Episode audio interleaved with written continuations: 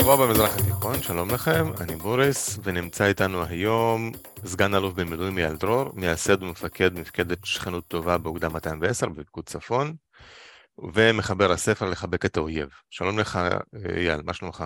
שלום, שלום, אני מצוין.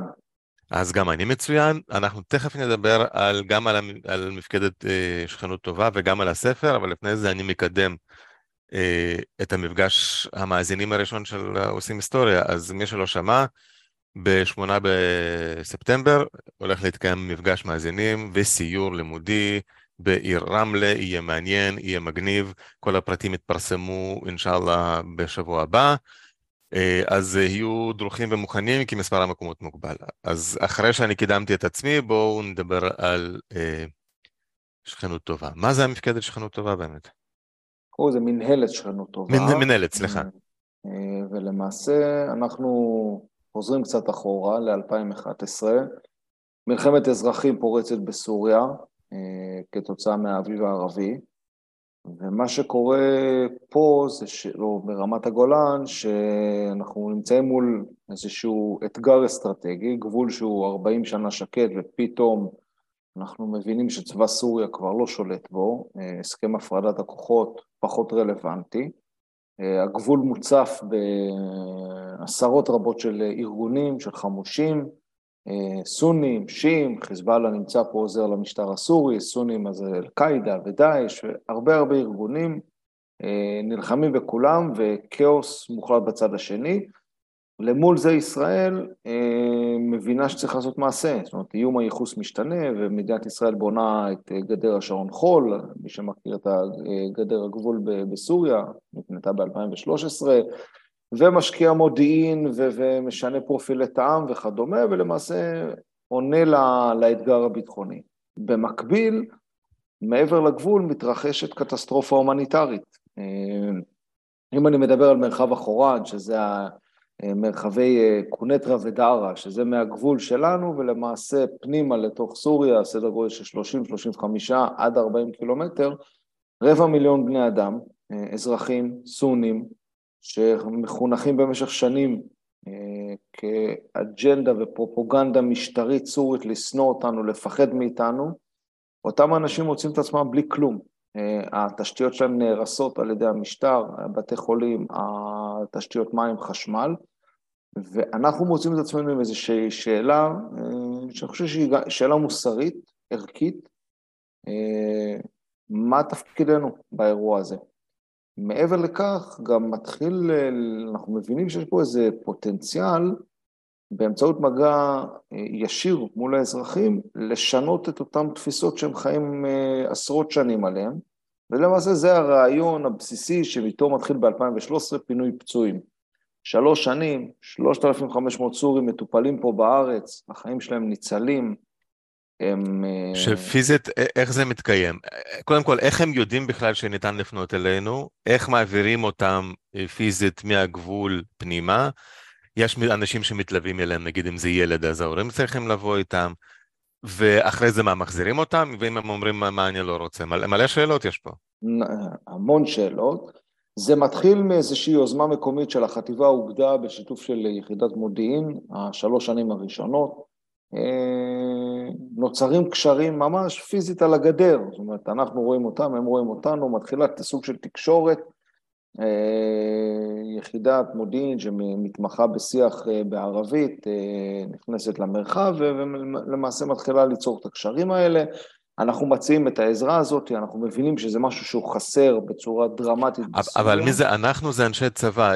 יש לכם כבר מנדט מה... לא יודע, אתה מביא פצוע סורי לבית חולים, אומרים לך, מי, למה הבאתם? מי ישלם על זה? למה? איך? אז המבצע הראשון למעשה קורה ככה אה, ממש אה, בשטח, אה, בלי איזשהו אישורים מדרגים גבוהים, אה, פשוט יוזמה מקומית, אה, מהר, ממש ככה, ממש ככה, אבל בהקשר החיובי לטעם. בהקשר החיובי, כן, כן.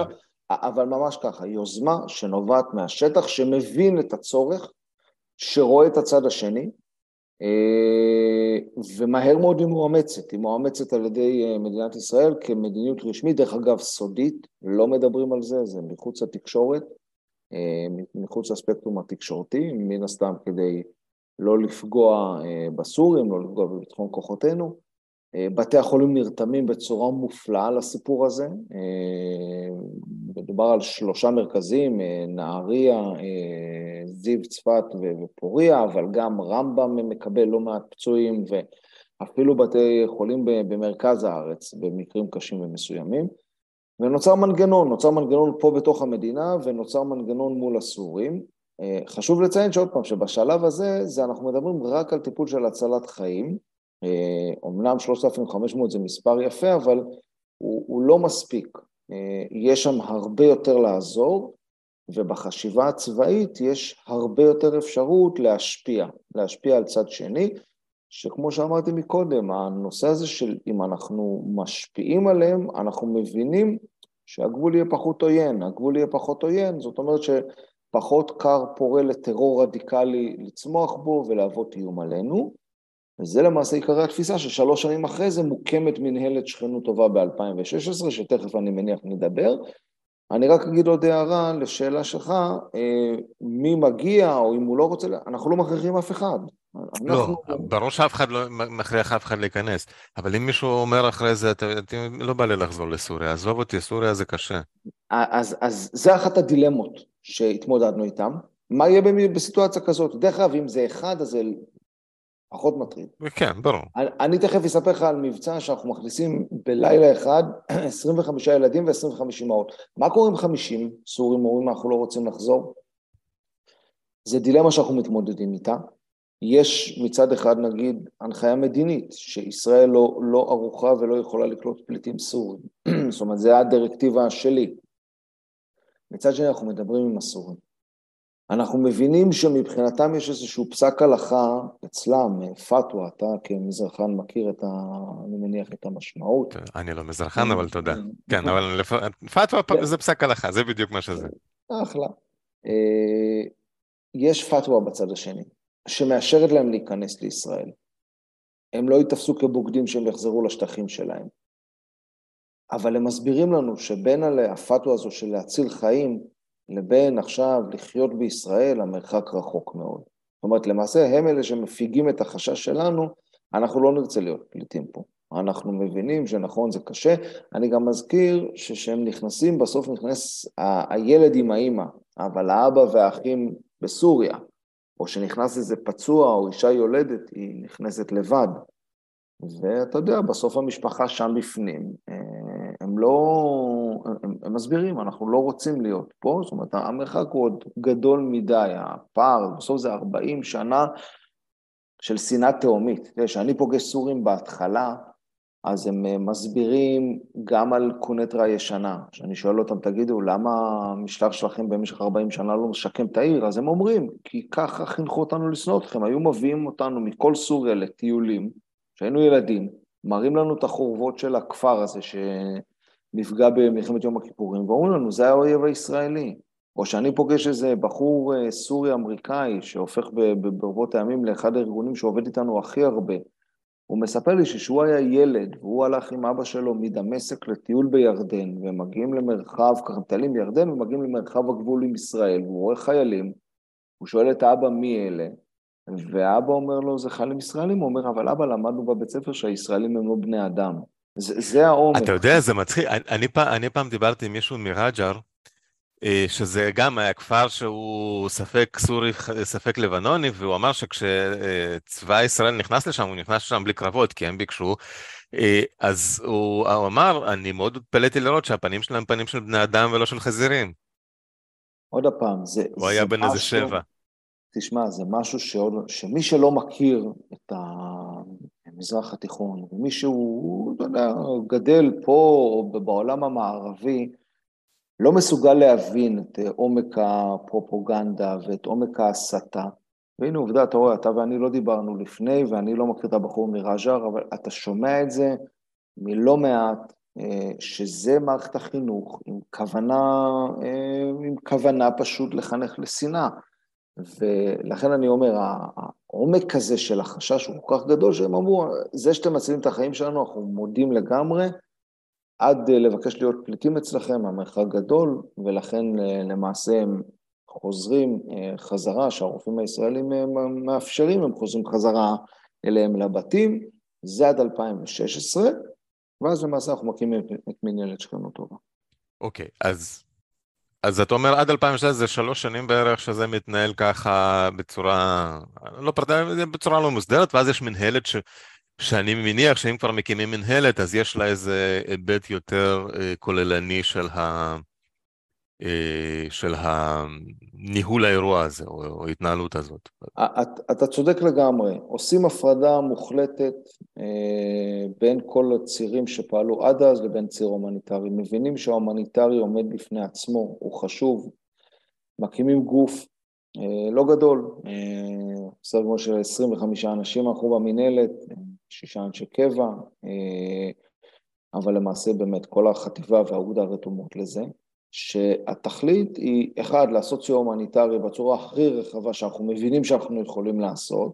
אה, שזה מה, העברת ציוד גם? ו... אני, אני תכף אה, אפרט, אבל אנחנו מבינים שהמטרה היא בסוף להגיע לכמה שיותר סורים. כמה שיותר סורים, כמה שיותר עמוק. עם עוד עיקרון באמצעות ארגוני סיוע, כדי לא להכביד על תקציב מדינת ישראל. בסופו של דבר, הטיפול בפצועים פה בבתי החולים הוא מתקציב שלנו, העולם לא נרתם לזה. אני, שאני מקבל את הפיקוד על המנהלת, אומרים לי, תביא תורמים. אנחנו צריכים את כל הציוד וכולי להגיע מתורמים. אני אעשה סיפור מאוד ארוך קצר. אנחנו בסופו של דבר רותמים סדר גודל של בין 15 ל-17 ארגוני סיוע, יהודים, ישראלים, נוצרים, מוסלמים, שמעבירים ציוד דרכנו בשווי של 400 מיליון שקל לצד הסורי. וכששאלת מה זה המינהלת, אז, אז שכנות טובה מבחינתי זה, אחד, זה שם קוד למכלול רחב של פרויקטים הומניטריים. אנחנו מבינים דרך אגב בראשית הדרך שהמהותי זה הרפואה, ולכן אנחנו לוקחים את האירוע של הצלת חיים שהוא נמשך כל הזמן. אבל אנחנו פותחים פרויקט של אה, רופאים מקצועיים, ילדים שסובלים ממחלות כרוניות, ואנחנו מכניסים אותם 25 אה, ילדים פעם בשבוע, 1,400 ילדים מטופלים. ואנחנו עוברים, בונים עם אחד הארגונים מרפאת שדה מעבר, ל... מעבר לגדר.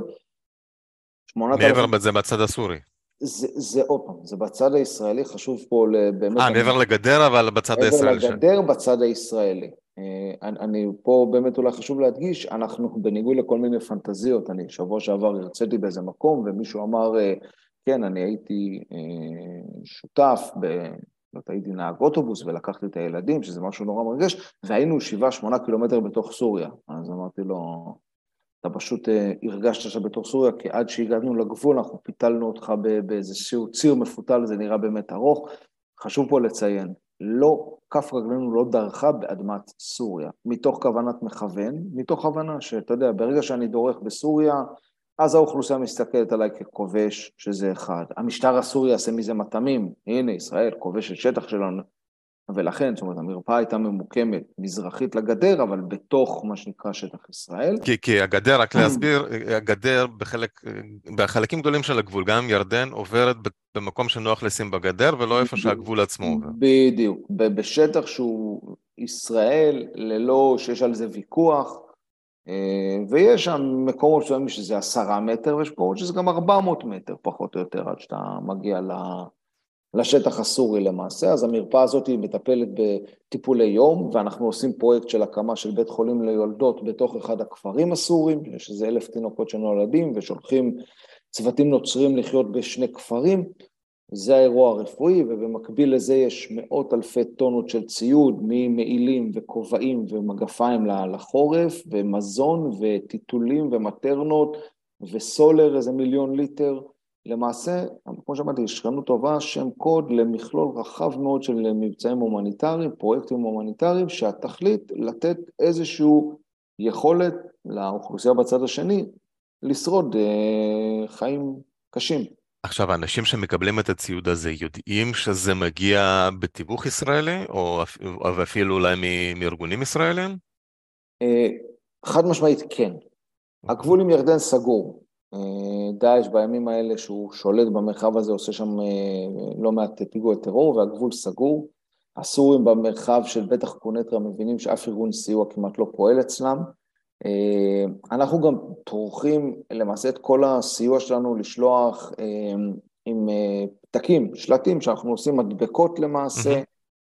שעל כל מדבקה יש אה, אה, חוסן ג'וואר, שזה השם של שכנות טובה, ואל-ג'אר אל-קריב ואל-אח אל-בעיד, השכן הקרוב ולא האח הרחוק, ואפילו אנחנו לוקחים משפט מתוך החדיס שמדבר על איך אללה רואה את נושא השכנים שעושים טוב לשכניהם, זאת אומרת, המסר עובר בצורה ברורה, ואני אגיד לך משהו יותר מעניין. אה, אני יום אחד שואל את אחד הקולגות הסורים שלי, אני אומר לו, תקשיב, יש איזה שמועות שאתם את הקמח שלנו אה, לוקחים ושמים בשקיות אה, ניילון, כדי שלא יראו את הכיתוב הישראלי. ואנחנו, okay. שתבין, כשאנחנו מעבירים קמח, אנחנו מעבירים שקים של 25 קילו, אנחנו מעבירים משטח של עשרה טון, זאת אומרת, זה 40 שקים כאלה. אוקיי. אה, סליחה, כל משטח הוא טון, 40 שקים זה משטח, אנחנו מעבירים עשרה כאלה, זאת אומרת, עשרה טון קמח למאפיות. אז הוא מתחיל לצחוק, הוא אומר לי, אם תמצא לי שקיות שאני יכול לחלק עשרה טון, וואלה, אני מודה לך. ואז הוא מלמד אותי שיעור, הוא אומר, אתה יודע מה, אני אגיד לך עוד משהו. גם אם הייתי עכשיו את כל הקמח שלכם לוקח ושופך באמת לתוך אה, שק שאני הבאתי, כולם יודעים שזה מישראל. אני אומר לו, רגע, איך? הוא אומר לי, הקמח הישראלי הוא כל כך טוב, הוא כל כך עשיר, אומר, אצלנו יודעים ישר אם זה קמח שהגיע מירדן, אם זה קמח שהגיע מדמשק או קמח שהגיע מישראל, פשוט לפי הרכיבים. הוא מסביר שהם מקבלים, שהם מקבלים איזה קמח מדמשק, זה קמח רע, הוא קמח שמהר מאוד אה, אה, הפיתה מתקשה, והוא לא... אז אתה יודע, ברמה המצחיקה, הם אפילו יודעים לזהות שזה הגיע מאיתנו גם בשביל... אמיתי. מעניין. תשמע, אתה, אה, תכף נגיע אולי אה, קצת אה, נתקדם בזמן, אבל אתה הזכרת את השיעים והסונים, אבל בתווך יש עוד עדה שהיא קטנה, אבל שמפוזרת על, על שלושת חלקי הגבול, ירדן, ישראל ו... ולבנון, אני מדבר על הדרוזים. נכון. ופה היה אירוע שהוא גם זלג כאירוע פנימי ישראלי, כי הדרוזים סבלו מאוד מנחת זרועו של דאעש. ואיך נגיד, לא, חלקם לא היו מאוד מרוצים מזה שאנחנו מטפלים בפצועים סורים. אה, תן לנו איזה, עד כמה שאתה יכול לדבר על זה, איך זה התחיל, מה היה שם, ובסוף איך זה אה, נרגע. אני אגיד את זה ברגישות ובזהירות, אני חושב, הנדרשת. אחד, הדרוזים נאמנים למולדת שהם חיים בה, ולכן הדרוזים שחיים בחדר, לדוגמה, נאמנים למשטר הסורי. זה לא סוד שבתוך חדר אנחנו רואים תשתיות של חיזבאללה. זאת אומרת, עוד פעם, לא משהו שהוא סודי והם משתפים איתם פעולה, וכביכול בכללי המשחק זה בסדר. אה, אותן אוכלוסיות של מורדים אה, נלחמות גם בדרוזים, כחלק מזה שהם אויב, כחלק מזה שהם מזוהי משטר, ונכון, והדרוזים של הרמה והדרוזים בכלל, כאות איזו הזדהות, אה, מרגישים עם זה לא בנוח. אני כן אגיד שאני מעולם לא שמעתי לא רמטכ"ל ולא שר, אה, ראש ממשלה בנאום פומבי שאומר משפט שבסגנון של חדר לא תיפול. אנחנו מחויבים לדרוזים בחדר, תשים לב רגע לפרדוקס, הם אויב שלנו. Mm-hmm. הם אויב שלנו. או לא הם, אבל מה שקורה בגלל הסיטואציה. ושאומרים את זה גם הרמטכ"ל וגם ראש הממשלה, וזאת באמת מתוך המחויבות, אני חושב, העמוקה שיש לנו לאחים הדרוזים שלנו, שבסוף כן משרתים איתנו פה ולוחמים איתנו ביחידות ותורמים למדינת ישראל בצורה מופלאה.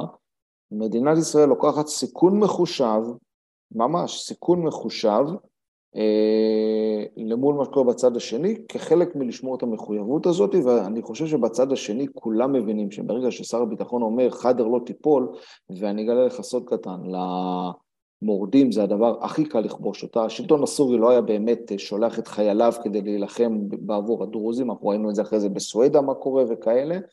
אה, אני חושב שהמסר הזה ברור לכולם בצד השני, שחדר היא איזה האב שלמדינת ישראל יש פה אינטרס, על אף שהוא לא מוכן לשתף פעולה, על אף שהוא עוין אותנו, עוד פעם, זה חלק מהמחויבות. היה, נכון, אני מסכים, היה באמת האירוע המדובר עם אותו אמבולנס, תאגד ישראלי שנכנס לאחד הכפרים, היה שם סדר גודל של, של לינץ', זה אירוע לדעתי, מה שאני מכיר מלא מהדרוזים שיצא לדבר, זה אירוע שגם הם לא גאים בו, האמוציות באותו יום היו גבוהות מן, ה, מן הממוצע. אני כן אגיד שדרוזים שמבינים, הדרוזים שמבינים יודעים יפה מאוד שהאחים שלהם וקרובי המשפחה שלהם אה, בחאדר, החיים שלהם אה, נשמרו בזכות מדינת ישראל. טוב, ולא... אה, עובדה שכל, ה... שכל המהומות האלה בסופו של דבר נרגעו. וה... עוד פעם, בסוף היה באמת אירוע אחד משמעותי והיה עוד איזה אירוע, אבל היה בתוך אלפי פעמים שסורים מפונים לפה, אז אתה יודע, זה, זה אירוע בסך הכל מינורי, מבלי שאני מזלזל בעוצמה שלו כמובן, אבל אני חושב שניסיתי להסביר פה את המכלול הרחב של המערכת ה... הלא פשוטה הזאת. דרך אגב, את המאזינים אני מפנה, יש לנו שני פרקים מאוד מעניינים על הדרוזים, שניהם עם דוקטור ענן והבה, אחד התפיסה המדינית של הדרוזים והשנייה על אה, סולטן אל-אטרש.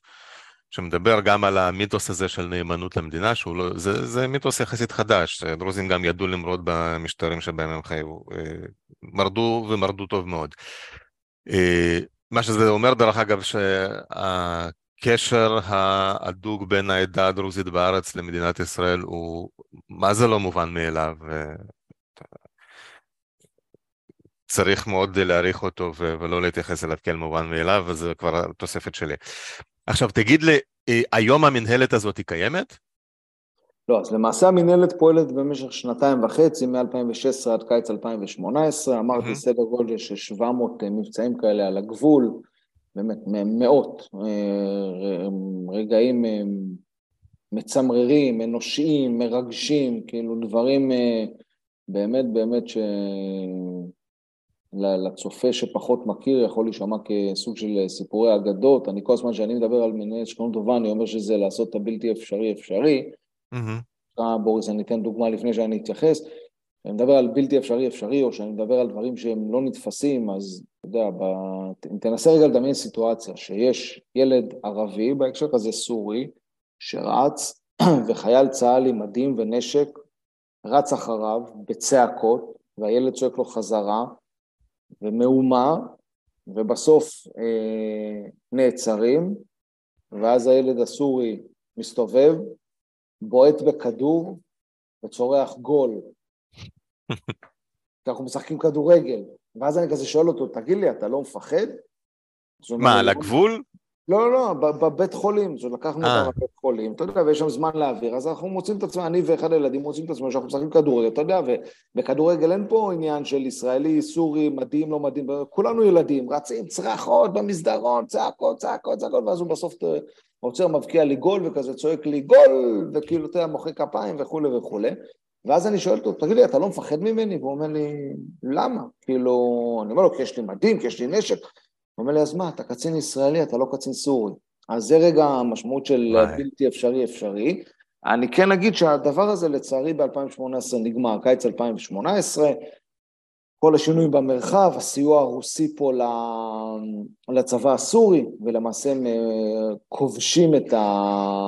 הם, הם כובשים את המרחב הזה, אה, וברגע שהם אה, כובשים את המרחב, אז למעשה אין לנו יותר יכולת להשפיע, זאת אומרת, האנשי קשר שלנו נדרשים לברוח על חייהם,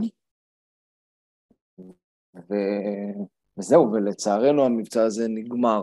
אה, אנחנו מקבלים באמת אה, המון הודעות, שהקשר על התודה והערכה וכמה היה טוב להיות איתכם, האזרחים נאלצים להיכנע, חותמים שם כאילו הסכמי פיוס, בפועל הם קוראים לזה הסכמי כניעה, לכולם זה ברור שזה כניעה ולא פיוס. והמינהלת אה, מסיימת את דרכה, אנחנו עוד מצליחים במבצע האחרון לחלץ מעל 400 איש של הקסדות הלבנות, וזהו, מקבלים הודעות ממש מאיש קשר אחרי איש קשר, אה, הם מתנתקים ו... וזהו, ונעלמים לנו, אה, חלקם ברחו לאידליב, חלקם הצליחו מאידליב להגר, וזהו, והמינהלת למעשה נסגרת, זאת אומרת קיץ 2018, אה, איפשהו בתחילת אוגוסט זה המבצע האחרון, וזהו. המבצע נגמר, השלטון הסורי, דרך אגב, תופס את הגבול, הדבר הראשון שהם עושים זה אה, למעשה לשים אה, מחסומים של משטרה צבאית ביציאות מהכפרים לכיוון הגבול, כדי שבטעות לא איזה מישהו יהיה לו איזה רעיון כזה שהוא יכול ללכת לגבול לבקש עזרה פעם נוספת. אז עכשיו בעצם אה, מי שבפועל אחראי על ההתנהלות האזרחית של האנשים האלה, ומי שדואג לחסרונם זה המשטר הסורי הרשמי. עוד פעם, אתה אומר אחראי, זאת אומרת, עובדתית המשטר הסורי נמצא שם. עובדתית המשטר הסורי אמור היה לשלוט שם, אה, בפועל ממש לא. טוב, אז למעשה ב-2018, כמו שהסברתי, השלטון הסורי אה, כובש חזרה את השטח. לכאורה הוא אמור להיות אחראי, אה, אבל זה רק לכאורה. Mm-hmm. השלטון הסורי שלטון חלש, שלטון הסורי שלטון שלא מצליח להפגין משילות. האזור הזה, אני מזכיר, הוא גם אזור שבאמת שנים היה אזור מדוכא. זה אזור עם המון המון איבה לשלטון הסורי.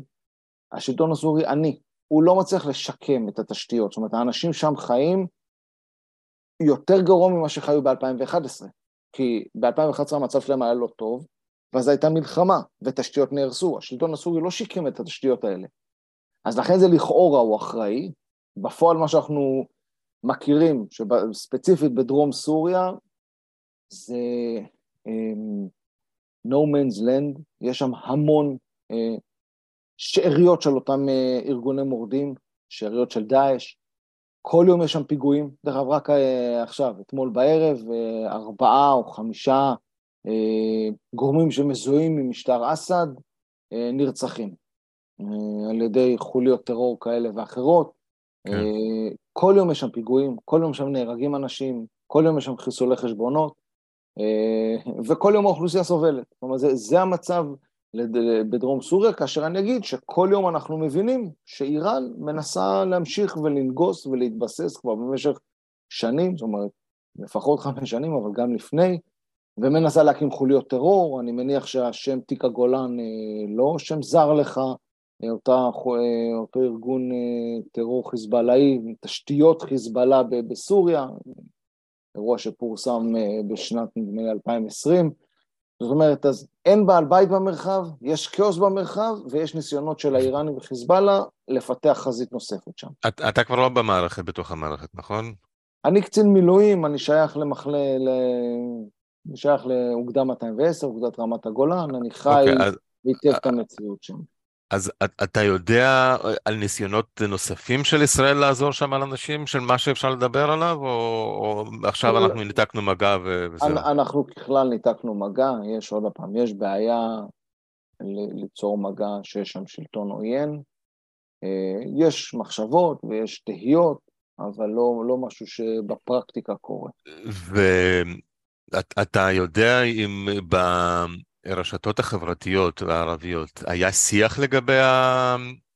ה... לא, לא מנהלת, אבל לגבי העזרה הישראלית לסיפור הזה, לא, לא, לאוכלוסייה? חד משמעית. אני אתן לך רגע גם איזה דוגמה לשיח וגם דוגמה להשפעות, כי בסוף אני מזכיר, אנחנו דיברנו על השפעות. אז אחד, אה, מעדכן אותי בימי המבצע ב-2017, מעדכן אותי אחד ראשי הארגונים, ארגון סיוע מוסלמי, סורים, אסלים, שחיים בארצות הברית, והוא אומר לי, תשמע, אה, סבחת ואנה אמיל סיירוני. התעוררתי בבוקר כשאני אה, משתף פעולה ציוני. אני אומר לו, מה קרה? היה מבצע שהעברנו בסיוע, העברנו אה, ביגוד דרך הגבול, ולמעשה פתחנו עם אותו ארגון שהם גם מעבירים לאזור של דארה. כשזה הגיע לדארה, אנשים הבינו שזה הגיע מישראל, אמרתי לך, אי אפשר ל... ל, ל והתחיל שיח ער ברשתות החברתיות של אנשים פרו-שלטון, שאמרו, מה פתאום, והארגון הזה הוא ארגון ציוני, ואסור לקבל מה, מהיהודים, וישראל... ואז אתה פתאום קורא תגובות של עשרות אנשים שרושמים מה פתאום. אמנם ישראל הייתה אויב שלנו, אבל היום ישראל עוזרת לנו, וישראל משתפת לנו פעולה, וישראל מצילה את החיים שלנו, והם עושים הרבה יותר משליטי ערב שלא עושים כלום. אז ממש ראית את הרשת גועשת, זה היה כמה וכמה פעמים, היו כמה וכמה דוגמאות כאלה. אבל אני רוצה לתת לך דוגמה מלפני חודש, כן? אנחנו חמש שנים כבר אין פעילות של מנהלת שכנות טובה. אוקיי. אני לפני חודש, אה, במסגרת מה שאני עושה בחיי הפרטיים, אני מרצה על נושא שכנות טובה, גם בארץ, אבל גם בחו"ל, ואני מוצא את עצמי בקנדה, באיזה סבב הרצאות מאוד אה, ארוך, קנדה, ארצות הברית, בשתי אוניברסיטאות, אנשי BDS מפגינים נגדי, ופושעי מלחמה וכולי וכולי. ומצד שני אני מגיע לבית כנסת, ואני מדבר לקהל יהודי. ובסוף האירוע ניגש אליי בחור, מציג את עצמו כאיש בשם עבוד, אתה יכול להבין שהוא לא ישראלי. יהודי הוא לא. יהודי הוא לא, בדיוק, והוא מחבק אותי, והוא אומר לי, אני כבר ארבע וחצי שנים מחכה לרגע הזה, מהיום שהתחלתי לעקוב אחריך בטוויטר. הוא אומר, אני סורי. אני ברחתי מהמלחמה מאזור קצת יותר רחוק מהאזור שסייעתם לו, ברחתי, שמעתי על מה שאתם עושים בשביל העם שלי, הוא היום אזרח קנדי, הוא היה, הגיע דרך טורקיה לקנדה, פליט, חמש שנים, קיבל דרכון. ואני פשוט הגעתי לפה, היה לי חשוב ברגע שהבנתי שאתה מגיע, היה לי חשוב להגיע ולראות אותך ולחבק אותך ולהגיד לך תודה רבה על, בשמי, הסורי הקטן, על מה שעשיתם עבורנו. אני חושב שזה רגע מסדר את, את הנושא של מה קרה שם, זאת אומרת, מצד אחד השיח ברשתות, ומצד שני אירועים. אני אפנה אותך, דרך אגב, את הצופים לחפש בפייסבוק בחור בשם נועם שלו. אנחנו לא אה, מכרים, אבל הוא פרסם לפני איזה שנתיים איזה פוסט נורא מרגש על אירוע בסטוקהולם שקורה לו. אה, לכו תקראו את זה, מעניין, מראה בדיוק את מה שסיפרתי עכשיו. נועם שלו. את הנושא הזה של איך סורים אה, מכירים לנו תודה. טוב, אז uh, הזמן שלנו נגמר, אז אני רוצה לספר למאזינים איזה סיפור קטן שקרה לי. אני נחשפתי אליך, אייל, באיזה קבוצת וואטסאפ שאני חושב שנינו חברים בה, ואז קבענו לדבר ולהקליט את הפרק. אז זה היום יום שלישי. ביום שישי אני יושב במטוס ליד גיסי, שקורא איזה ספר אלקטרוני בטלפון, ואז הוא אומר לי, תקשיב, ספר נורא מעניין, אתה חייב להזמין את הבן אדם הזה לדבר איתך בפודקאסט, ואז הוא מראה את הספר שלך, לחבק את האויב. שבאותו יום רק יצא לאפליקציה האלקטרונית עברית. אז uh, גיסי אדם uh, חכם ואני מעריך מאוד את דעתו, אז אני בהחלט הולך לקרוא את הספר, ואז, אבל כבר, אתה יודע, הראיתי לו את הזימון ש, שקבענו. אז uh, לכל המאזינים, uh, קחו את ההמלצה של גיסי, uh, הוא אדם שמבין דברים, לכו תקראו את הספר, הוא זמין גם, נכון, גם בעותק פיזי וגם בעברית כספר אלקטרוני. הוא זמין באתר של מודן, הוא זמין בצומת ספרים, והוא זמין גם בעותק אלקטרוני בעברית, ובקרוב גם אפילו בקובץ אודיו בעברית, אנחנו עכשיו מקליטים. וואלה, אתה, אתה מקריא אותו? אני אקריא את ההקדמה ואת הפרולוג, היתר אני אשאיר למישהו שהוא קצת יותר מקצועי ממני להקריא, שגם יהיה יותר מעניין לקורא. הבנתי. לשומע. אה, אוקיי, זה גם מעניין. אה, עכשיו, אתה יודע, הולכים לתרגם את הספר הזה לשפות אחרות? הספר הזה כרגע אנחנו, קודם כל אני, אני כן אגיד בוריס תודה על הפרגון ואני אגיד באמת שהספר הזה נכתב מתוך רצון לעלות על הכתב ולשמר את האירוע הלאומי-היסטורי הזה שעשינו שם. הספר מספר חוויות אה, שלא אה, לא פרסמתי בשום מקום אחר עדיין, והוא מדבר המון על האמון והשותפויות, אני חושב שהוא מעבר רגע למורק ולאירוע המרגש, הוא גם נותן כלים. הספר הזה כבר בתהליך תרגום לאנגלית, אה, אני מאוד... מה ערבית? אני, קודם כל אמרנו, אנחנו מתעסקים עם האנגלית, אומרת, כן. אבל המחשבה אחריו היא מיד להתחיל לנסות לראות איך מתרגמים אותו לערבית, ויש עוד כמה וכמה שפות שכבר דיברו איתי על זה. טוב, בסוף אני אדם פרטי, אז אה, תעדופים, כל דבר כזה עולה כסף, אז אנחנו ככה מווסתים. אני יכול להגיד לך שאני מעריך שעד סוף 2024, ואולי אז גם יבוא אינשאללה שלום עם סעודיה, מי יודע, יהיה ספר בערבית. אני חושב שהעולם הערבי, תראה, אני יצא לי לפגוש משלחות גם מהאמירויות, גם מבחריין, גם ממרוקו, גם מפקיסטן. האנשים שמעו את הסיפור הזה, מוסלמים, דמעות בעיניים. הספר הזה צריך שהעולם הערבי יכיר אותו, ייקח קצת זמן, אבל הוא גם יהיה בערבית. אינשאללה. טוב, אה, אז, אה, דרך אגב, הזכרת שיש לך טוויטר, איך, איך מוצאים אותך בטוויטר? אה, LTC אייל דרור לדעתי. אה, כאילו, אני האמת שאני אפילו לא זוכר איך, איך, זה, איך זה נשמע, דקה רגע, חצי שנייה.